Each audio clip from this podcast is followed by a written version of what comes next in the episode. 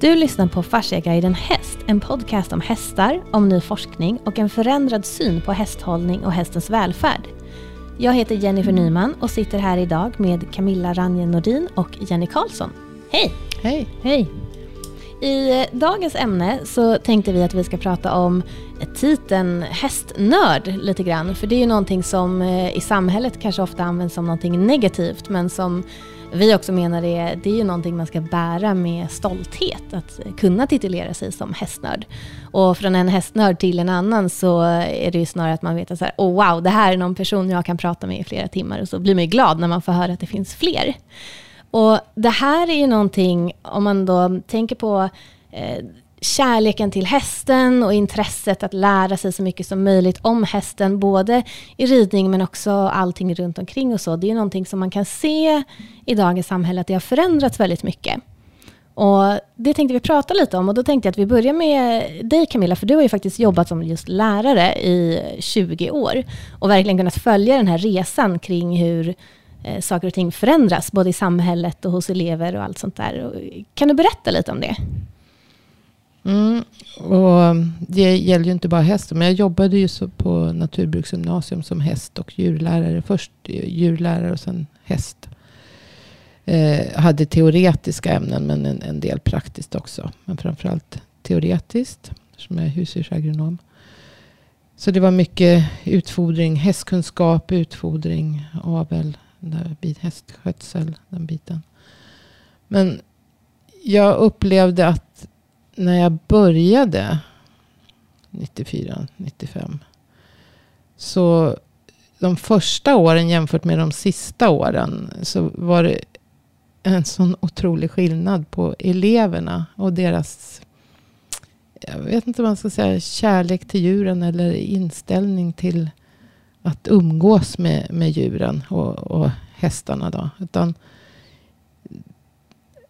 ja, alltså de första åren var, var ju mer så som jag känner. Alltså att, att eh, det, det var...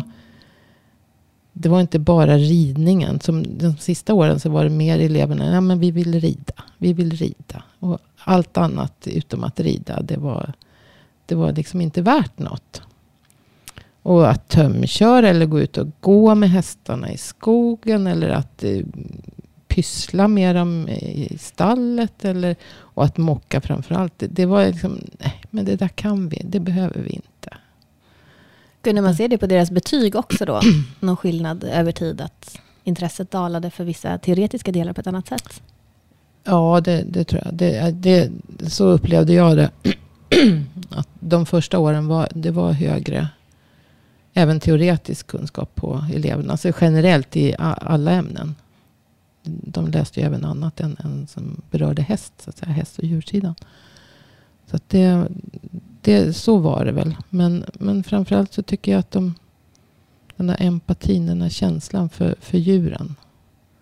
Att man inte bara alltid måste...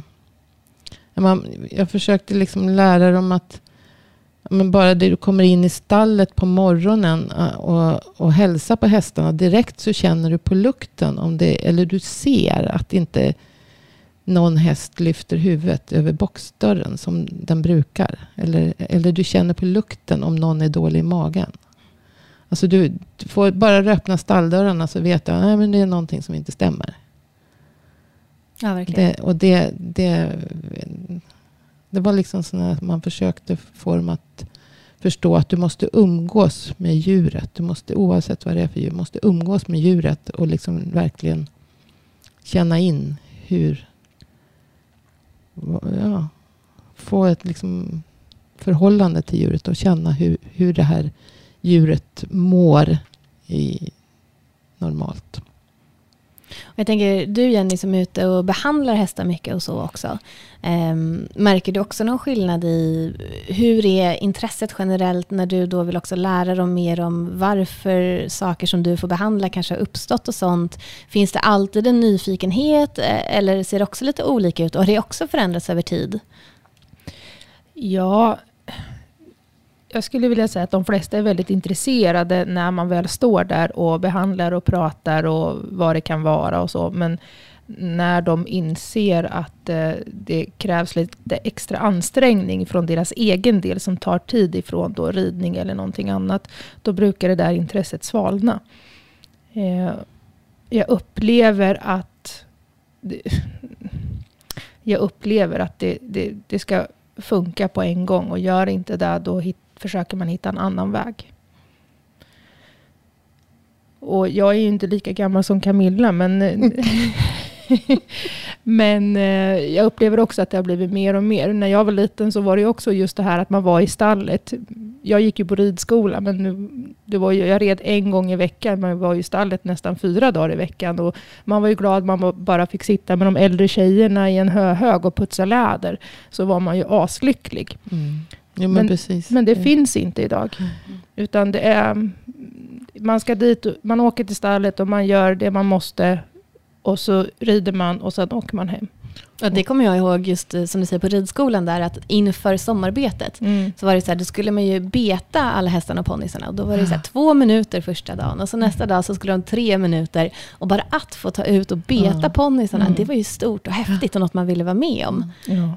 Eller bara, bara att få vara i stallet. Ja. Alltså jag är också ridskoletjej. Jag började när jag var sju år på ridskolan. Men men innan dess alltså, minns man ju på landet. Där, där fanns det inga ridhästar. Det fanns två arbetshästar.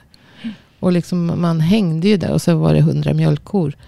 Eh, och det, det var mjölkkor och kalvar och hästar och grisar och höns från morgon till kväll. Som jag, jag cyklade dit för att liksom bara få vara där. Mm. Och man fick sitta barbacka på någon arbetshäst ibland. Och man fick leda den ibland till och från hagen. Alltså det var ju en lycka bara att få hålla i ett grimskaft. Mm. Det... Ja. Mm. Det är ju någonting som jag kan se också. Jag har jobbat eh, även inom eh, försäljning och marknadsföring och sånt med just eh, häst och ryttarprodukter. Och har ju verkligen sett hur eh, fokus har gått mer på prestation. Mm. Eh, saker som kan göra att du presterar och framförallt mm. utseende. Att det är viktigare vad du har för färg på ditt schabrak, vad, mm. hur det matchar med hästens utrustning och med din, dina ridkläder. Att eh, det ska se så bra ut som möjligt. Men man kanske inte vill lägga pengar på träning och så på samma sätt. Då, eller just på att lära sig mer om hur man tar hand om hästen. Mm. Och det kunde jag också då väldigt enkelt se i vilken kommunikation man då eh, skickade ut till kunder. Vad som skapade intresse och gjorde mm. att de kom till eh, butiken och sådär. Det var jätte jättestor skillnad på eh, vad jag kan tycka är mer kanske värdefull information om det kommer någon proffsryttare som berättar att här är mina bästa tips på hur du tar hand om din häst eller sådana saker. Och så jämför man det med att så här matchar du din outfit med din hästs färg på bästa sätt. Mm. Så blev det ju slående skillnad i resultatet. Mm. Eh, men hur har vi hamnat här? Vad har hänt? Ja, jag, jag vet inte. Jag tror att det är liksom, alltså som allt annat. Det är samhället. Liksom. Vi lever i en mer stressad tid. Man ska hinna med mycket mera.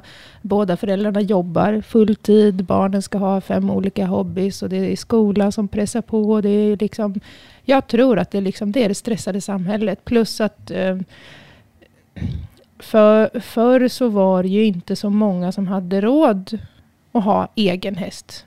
Utan man man gick på ridskola och man eh, var hos eh, grannen, bonden som hade arbetshästar och så. Nu är det ju liksom, folk har ju råd att ha egen häst. Och de jobbar och sliter som galningar för att kanske ha råd att ha egen häst. Mm. Och det, då tas ju det utav tid i stallet. Och ja, Ridlektioner var dyra också. Ja, visst. jag, jag minns ju när jag började på ridskolan. Då kostade en ridlektion fem kronor. Och betalar man för hela månaden 20 kronor. Då oh, kostar en fyra. Wow. kostar, då, då, eh, ja, eh. men sen tror jag också att det har blivit mycket mer alltså, prestationer i hela. Eh, och där tror jag att vi har mycket föräldrarna och eh, skylla på om man ska säga så. Mm. För att jag menar förut, så, när jag var liten så höll jag på med hästar för att jag tyckte det var roligt. Och min mamma sket ju fullständigt i om jag alltså, ville tävla eller om jag bara ville lunka i skogen eller vad det var. Liksom. Utan hon lät mig hålla på med hästarna så som jag ville hålla på med hästarna. Idag så är det ju väldigt, va, nu har den här ponnyn kostat 250 000 så nu ska den ut och tävla. Mm. Så det blir mer press på det viset. Mm.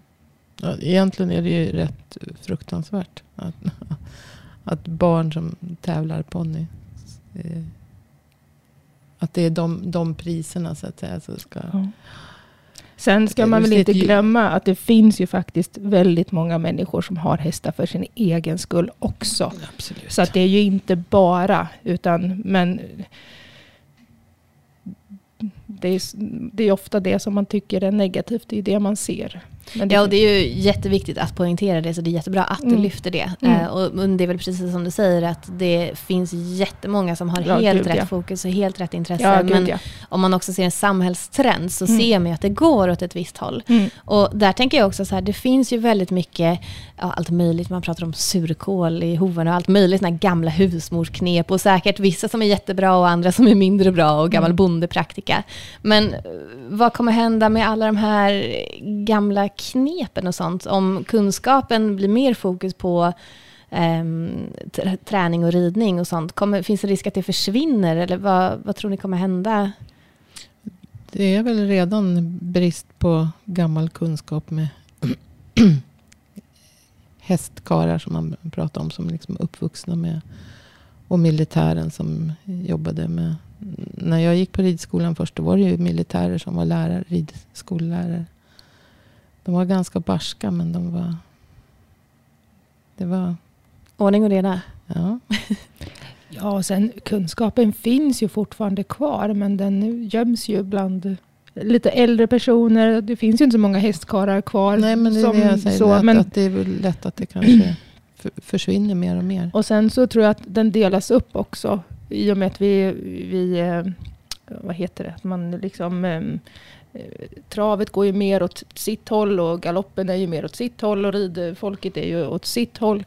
Eh, och viss kunskap fastnar i travet och viss kunskap fastnar i galoppen. För det finns ju fortfarande väldigt mycket alltså husmorstips och sådär som man har hållit på med i alla tider. Eh, och det märkte vi ju bara häromdagen när vi pratade om, vad var det, vallört? Vallört, eller vad var det? Vallört och ja. senskador. Ja, mm. visst. Berätta mer. Det är något man har, jag sa just det att jag tror aldrig jag hört en ridhästmänniska inom ridsporten prata om vallört. Vallörtsblad. Nej, jag hade ju aldrig hört talas om det. Nej, men, men jag har ju behandlat en hel del travhästar. Och alla travmänniskor eh, behandlar ju senskador med vallörtsomslag. Och vallört är ju en, en sån, alltså den växer, i, finns i Sverige. Eh, det, och det finns flera stycken då som tar fram och odlar de här och lägger in i någon slags eh, sprit, eh, ja, tinktur så att det, det liksom ska dra ut då. Eh, de nyttiga ämnena i vallört. Och, och, den innehåller alltså sådana substanser som gör att celldelningen ökar. Och främjar läkningen då. Så att senskador, jag har varit med om flera kunder som alltså har en som hade en häst som var i princip helt, alltså den, den eh, sa, veterinären sa att, att eh, ja, om jag inte visste hur mycket den här hästen betydde för dig så skulle jag säga att det finns liksom inte en chans att du, den ska komma tillbaka. Senan var nästan i princip helt av. Jag tror den hade griffelbenskador också. Den hade blivit påsprungen. Eh, men idogt arbete och dagligt omslag med vallört och behandlingar. Och, ja. Så Matte kämpar med denna häst och den kom tillbaka. Gud vad fint att höra. Efter kanske ett och ett halvt år eller någonting sånt att det tog det. Men det, Men det är det man måste ge den tid. Och det, det, hade det varit ett sto så kanske hon hade från början kunde den ju knappt gå. Men den hade ju också, eh, hon hade ju också kontakt med en veterinär som istället för att ordinera boxvila. Så efter, redan efter tre veckor så sa han, ja, släpp ut hästen. Och det var alltså en häst som var van att gå i stor hage med flera andra hästar. Och så fort den kunde i princip stödja på benen så släppte hon ut den. Mm. Och sen så fick den sina dagliga omslag och sina dagliga behandlingar. Och, med, och eh, massage och, och, allt möjligt. Men eh, så den, den läkte så fort. Och veterinären sa det, ja men släpp ut den, låt den röra sig. Mm. Och det är inte så många som skulle ha sagt det. Mm. Nej, jag har hört om ett och annat Hon fick exempel. mycket skit för att hon, hon, eh, folk skällde på henne. För att hur kan du släppa ut den hästen i hagen? Kan det också vara en grej? Jag tänker just i, om man säger dagens samhälle med sociala medier och där det är lite mer övervakat på ett annat sätt. Att mm. om man gör någonting som sticker ut, även om det då bara är som att man faktiskt släpper ut sin häst i hage eller vad det än månde vara, att det finns en rädsla för att göra någonting annat än vad eh, mångfalden tror och tycker på eh, bara för att man är rädd för vad man får för reaktioner. Ja, du har, ju, du har väl en helt annan eh, alltså, ögonen på dig så att säga. Men eh, hon, hon gick ut med det frivilligt. Så att, kanske man skulle, men sen har man ju folk som, det har man väl hört talas om, folk som eh, anmäler andra för att det går ett mager, en mager häst i hagen. Och sen, det kanske finns något skäl till det. Det behöver inte vara så att den inte får mat.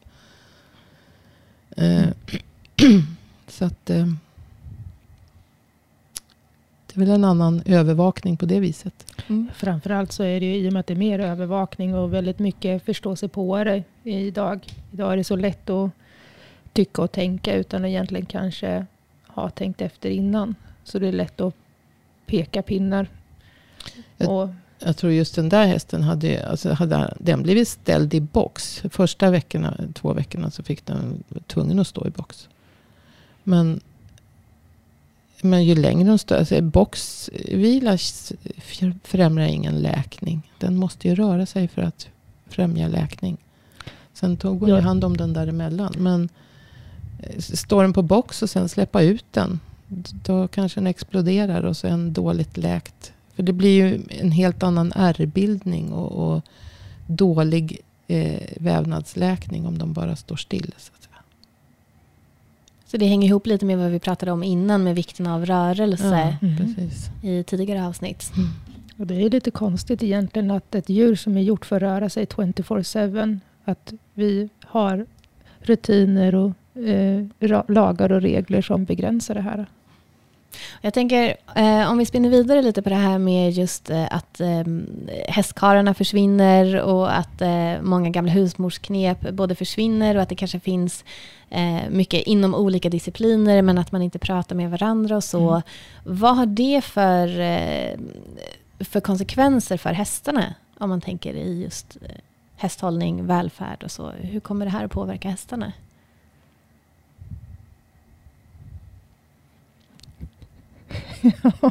Ja, risken blir ju att de blir lidande.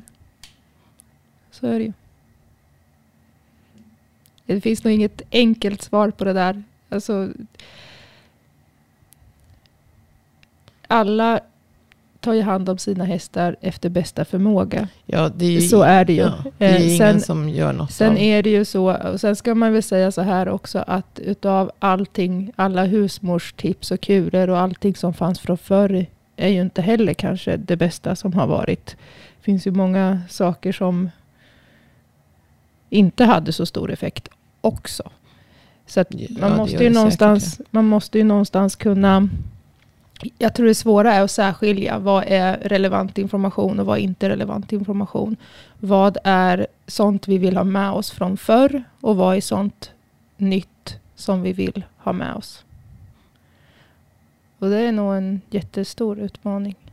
Men hänger inte det ihop lite med intresse? För jag tänker så här, har man ett intresse, som du säger som den här tjejen vars häst kanske egentligen mm. inte hade några bra chanser att att få klara sig, den här travhästen. Mm, mm. Eh, Men hon hade ju verkligen ett intresse av att jag ska rädda min häst till varje Mm. pris, jag brinner för min häst och så Mm. tar man reda på olika saker. Och det är klart, Mm. precis som du säger, nej alla husmorsknep är inte bra och allt var absolut inte bättre förr. Nej. Men just att man har intresset att söka information, att lära sig, att hitta flera vägar och att verkligen eh, Och framför- utforska. Och framförallt kunna se andra vägar än bara injicera leder och så. Utan att det finns faktiskt andra vägar att gå för att läka.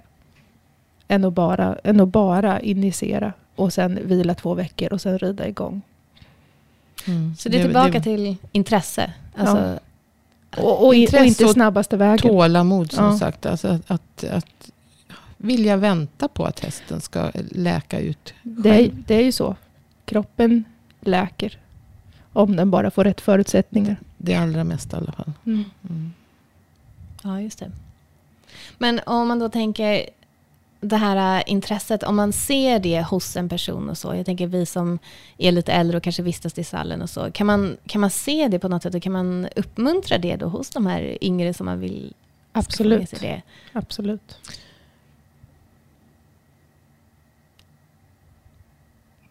Det lät som att du skulle säga någonting. Ja, ja, precis. Jag tog ett djupt andetag för jag tänkte säga någonting som tveka. Men eh, Nej, men det är klart att du ser när du är ute i stallen och träffar eh, hästägarna eller hästägarnas barn. Det är klart att du ser ganska tydligt vilka som kommer eh, visa intresse för att den här hästen verkligen ska bli frisk och vilka som inte kommer vilka som kommer försöka gå den snabbaste vägen. alltså så är det, det, det, är, det, det är ju just det där tävlingsfokuset som för du har inte tid att vänta. Och det är, Mm. om, om man nu ser på barn och ponnyer så Mm. växer ju de ur. De växer ur B-ponny-stadiet. Mm. Så att om hästen är skadad då så är det kört. Mm. Eh, och då vill man försöka få det att fixa sig så fort som möjligt naturligtvis. Och sen har du ju resten av, av ponnytiden. Så, och händer det någonting då så, ja, då Mm. går ju ett år kanske. Och så vill man inte vänta på det. Men eh, jag, jag tror att det, det är många hästar som, som skulle må bra utav lite lång återhämtningsvila istället. Och liksom för att rehabba sig. Inte Mm. bara Och sen eh, också när 14 man, dagar. Och sen också när man väl tränar och alltså för att tävla, att man faktiskt har en långsiktig plan. Att man har en tydlig plan. Det här är det jag behöver göra på kort tid. Det här är det jag behöver göra på lång tid för att hästen ska vara hållbar. Det handlar ju inte bara om att de ska ha tid att läka, utan det är ju när skadan väl har skett. Men att man är långsiktig och noggrann i sin träning och i hela upplägget och allting. Eh, för att undvika skada. Har ju också eh, unghästarna och, och alla med viloperioder. Mm.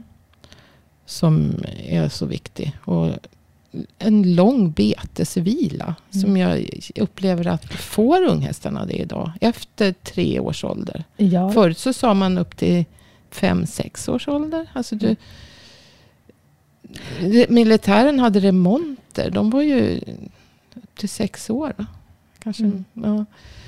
Och det var ju liksom, re- remont är ju en ung häst under utbildning. Och de, de, de fick alltså sex till åtta veckors vila på som, betesvila. För då är skador som håller på att hända, utslitnings eller överbelastning, överansträngning, sånt som är på gång, hinner läka ut på en sex veckor. Kanske. Mm.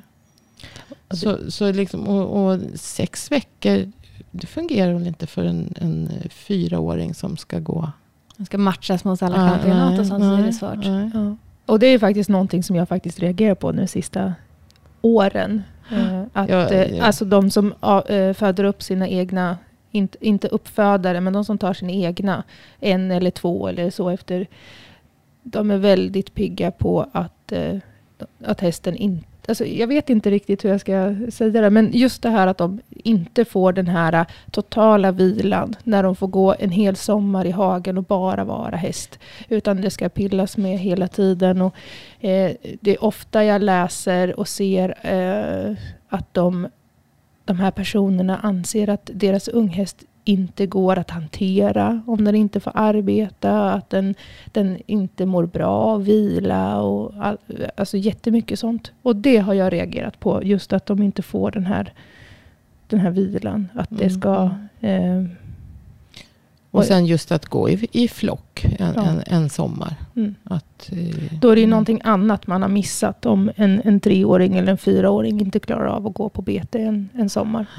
Då är det något Men- annat, är det grundläggande naturliga behovet. Kan det där då vara, för vi, vi är inne på lite olika anledningar till, för någonstans så är det ju så att vi vill ju såklart inte tro att ingen är intresserad Självklart av sina inte. hästar. Utan då är det mer, vad är det som gör att intresset kanske inte är lika stort idag, eller att man inte då tar sig tiden, har vi varit inne på, att man inte har tid att lära sig lika mycket, eller att göra saker som tar längre tid när det finns quick fix och sådana saker. Ehm, är det också då kanske att det finns mycket, att en ekonomisk aspekt, att det är så mycket Självklart. pengar i det idag, att unghästarna, då, om vi tar det som exempel, de måste matchas för att man ska kunna få tillräckligt när de säljs och då Mm.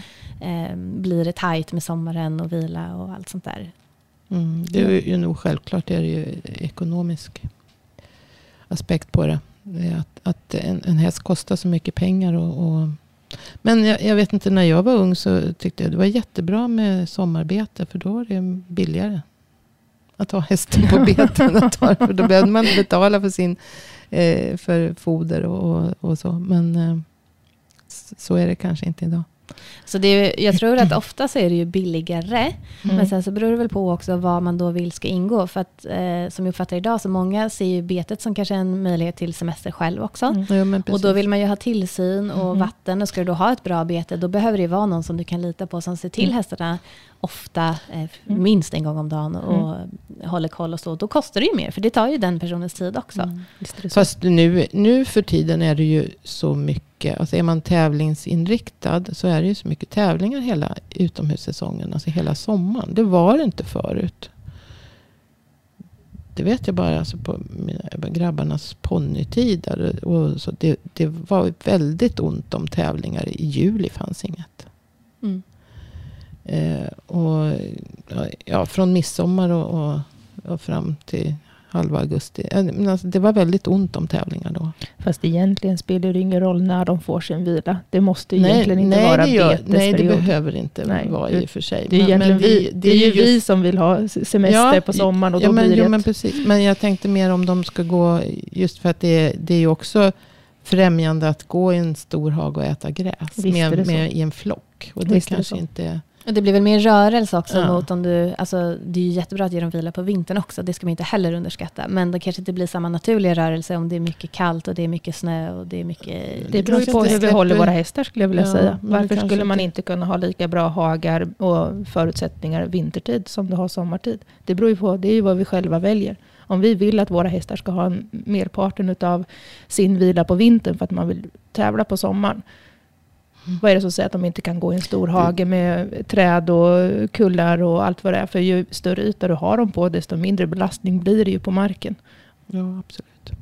Så att, eh, det är ju faktiskt vad vi väljer. Något som har ändrat sig också då, det är att, att nu är ju faktiskt hästarna, om säger de allra flesta då, väldigt eh, ja, i fint skick liksom Mm. året runt. Förut pratade man om, eh, det här var början, alltså när jag började på Ultuna, eh, om eh, att när man släpper dem på bete, det gällde alla djur, så, så fick det liksom kompensera dem för en dålig vintersäsong. Så att om de hade gått ner sig under vintern, vilket man djuren då ofta gjorde, eh, så återhämtar de sig under betet. Så att det är lite, den biten stämmer inte riktigt längre. Då. Nu, nu är de fina när man liksom Och det kanske man får ta i beräkning att hästar som man släpper på betet eh, numera kanske inte behöver gå på det kraftfullaste. utan de klarar nej, sig nej, på, nej, absolut inte. För det är ju också någonting. Det är jag då som tillhandahåller beter sommartid. Det är en av de första frågorna jag får. Om det är kraftigt bete eller om det är mycket mat. Det beror lite på vad det är för typ av häst. Har du Ja. unghästar så är Ja. det liksom, vilket jag mest tänker på då. Så. Ja. behöver de ha ett, ett bra... Men då behöver det vara om man inte ska ha himla kraftigt. För jag Nej. tror inte på det här jättekraftiga betet. Nej, men, Men däremot så behöver det vara tillräckligt med areal så Ja. att det finns tillräckligt med gräs. Och varierat bete. Ja.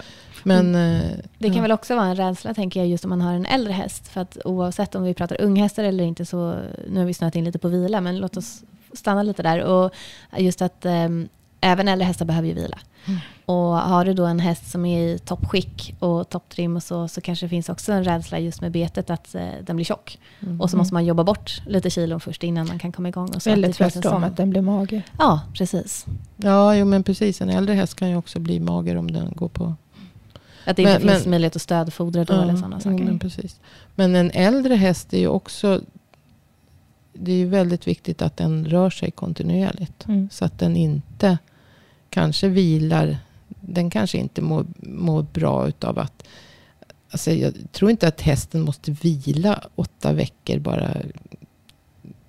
Det är väl skillnad på arbete och arbete. Men att en, en äldre häst måste ju kontinuerligt röra sig. För börjar du så att säga, ställa av den och att den kanske inte rör sig tillräckligt. Då kan den ju stelna till så att du inte kan få igång den i, i samma skick som den var. Så. Men det gäller ju all typ av vila. Även Ja. om du, en, eh, en ung häst som ska vila ska ju inte stå stilla i en liten ruta. Nej, nej, nej. Eller stå nej, inne på box. Utan det är, ju- det, den ska ju röra sig. Ja. Så det är En- inte det stillastående man är En ute efter. ung häst ska ju gärna gå med jämn, jämnåriga så att säga. Så Ja, att de visst. Så leker de- och rör sig. De ska ju röra sig naturligt och Mm. inte med belastning.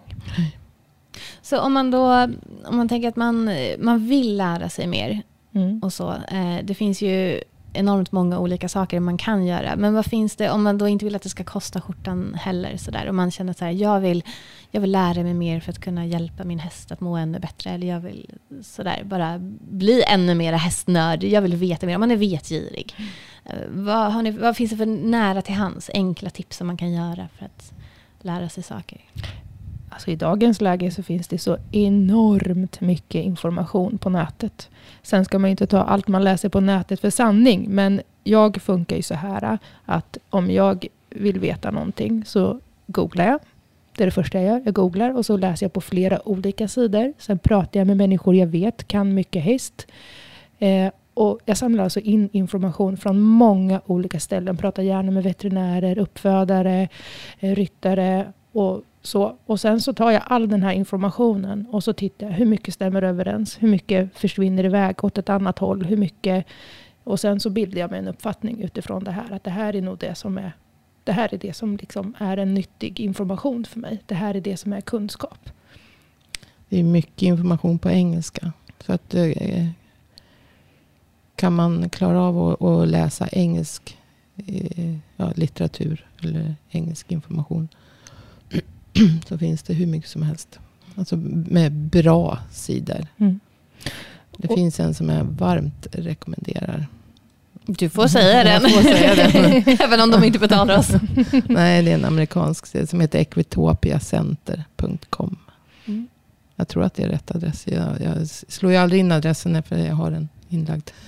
Men equitopiacenter.com. Där finns det, man kan naturligtvis bli medlem och betala. Inte jättedyr peng alls. En 50-lapp i månaden typ. Eller det finns väl mer också. Eh, och få tillgång till så mycket information.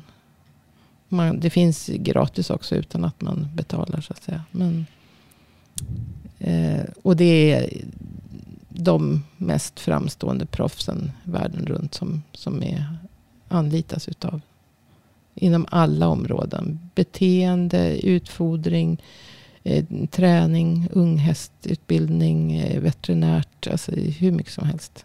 Så ett eh, mecka för... med hov, hovvård. Eh, ja, kurser, korta kurser, alltså, alltså online då. Och det finns ju mycket som helst. Sadel, utrustning. Men Jag tänker det är bra också med lite konkreta tips. För att precis som du var inne på Jenny så krävs det kanske idag i och med att det finns mycket information. Eh, att man också har eh, förmågan att vara källkritisk. Absolut, det är Mm. jätte, jätteviktigt i där- dagens läge. Där tror jag inte att man behöver vara... Eh, alltså där, det är klart man kan ha en annan åsikt kanske om någonting. Men där är det är rena proffs på alla områden. Det är ingen skit som kommer därifrån. Nej, jag menar det. Det är ju bra att ha några konkreta tips då i och med att eh, ja, ger du ut på Google eller kanske ännu värre Facebook. Det finns ju många Facebookgrupper mm. där alla påstår sig vara experter mm. men man inte mm. alls vet vad de har för faktisk kunskap. Det, man, får ju, man får ju tänka så här också. Man, man får gärna fråga men man måste också kunna eh, man måste ju ha lite egenansvar och fråga sig, den här informationen, oavsett om jag har hämtat den från Google eller om jag har hämtat den från Facebook, är, den, eh, är det rimligt? Om jag, frågar, om jag frågar en fråga på Facebook och får hundra svar, så kommer du få i alla fall hälften åt ett håll och hälften åt ett annat håll. Och jag menar, det kan inte vara då, då, måste man ju också kunna tänka, okej, okay, det här kanske inte är hela sanningen. Jag måste leta vidare och inte bara ta den informationen. För hur än är, det finns ju många erfarna på Facebook också. Men man måste vara källkritisk och man måste hämta information från flera ställen. Och man måste fråga och man måste faktiskt tänka själv. Det är nog det, just det här att man har slutat tänka. Utan man, man kastar ut en fråga och sen så tar man det för sanning. Och det, det är livsfarligt. Utan du måste tänka själv och du måste hämta information från flera ställen. Ja. Och, och tänka på hästens bästa. Det är väl, liksom, det är väl grunden, hela, hela, hela tiden. Hästens bästa. Men det kanske är två bra tips att uh, runda av med då. Equitopia. Equitopia Center. Equitopia ja. Center ja. online. Och också just att våga vara källkritisk. Våga tänka själv. Tänka själv, lita på din egna magkänsla kanske också. Mm känn efter, känns det här som ett bra råd? Mm. Varför gör jag det här? Är det för att jag får påtryckningar från många håll? Eller vad, vad tror jag själv? Kan jag hitta mer information? Och framförallt, släpp prestigen i saker och ting. För många gånger upplever jag att man liksom, nej men, att man inte riktigt kan erkänna sig själv fel om man har gjort en sak på ett sätt i tio år eller hundra år eller vad man nu har gjort det. Och sen så är det någon som, som faktiskt kanske kan bättre, kommer och säger att det där är lite tokigt. Och att man då faktiskt är självkritisk också. Att jaha, jag kanske har gjort det lite tokigt. Jag kanske behöver samla mer information om det här. Så några viktiga och eh, svåra kanske, eller utmanande sista ord då? Ja. Eh, källkritisk och också släppa prestigen. Ödmjukhet. Mm. Ödmjukhet. Mm. Jättebra. Då säger vi så. Mm. Tack. Tack.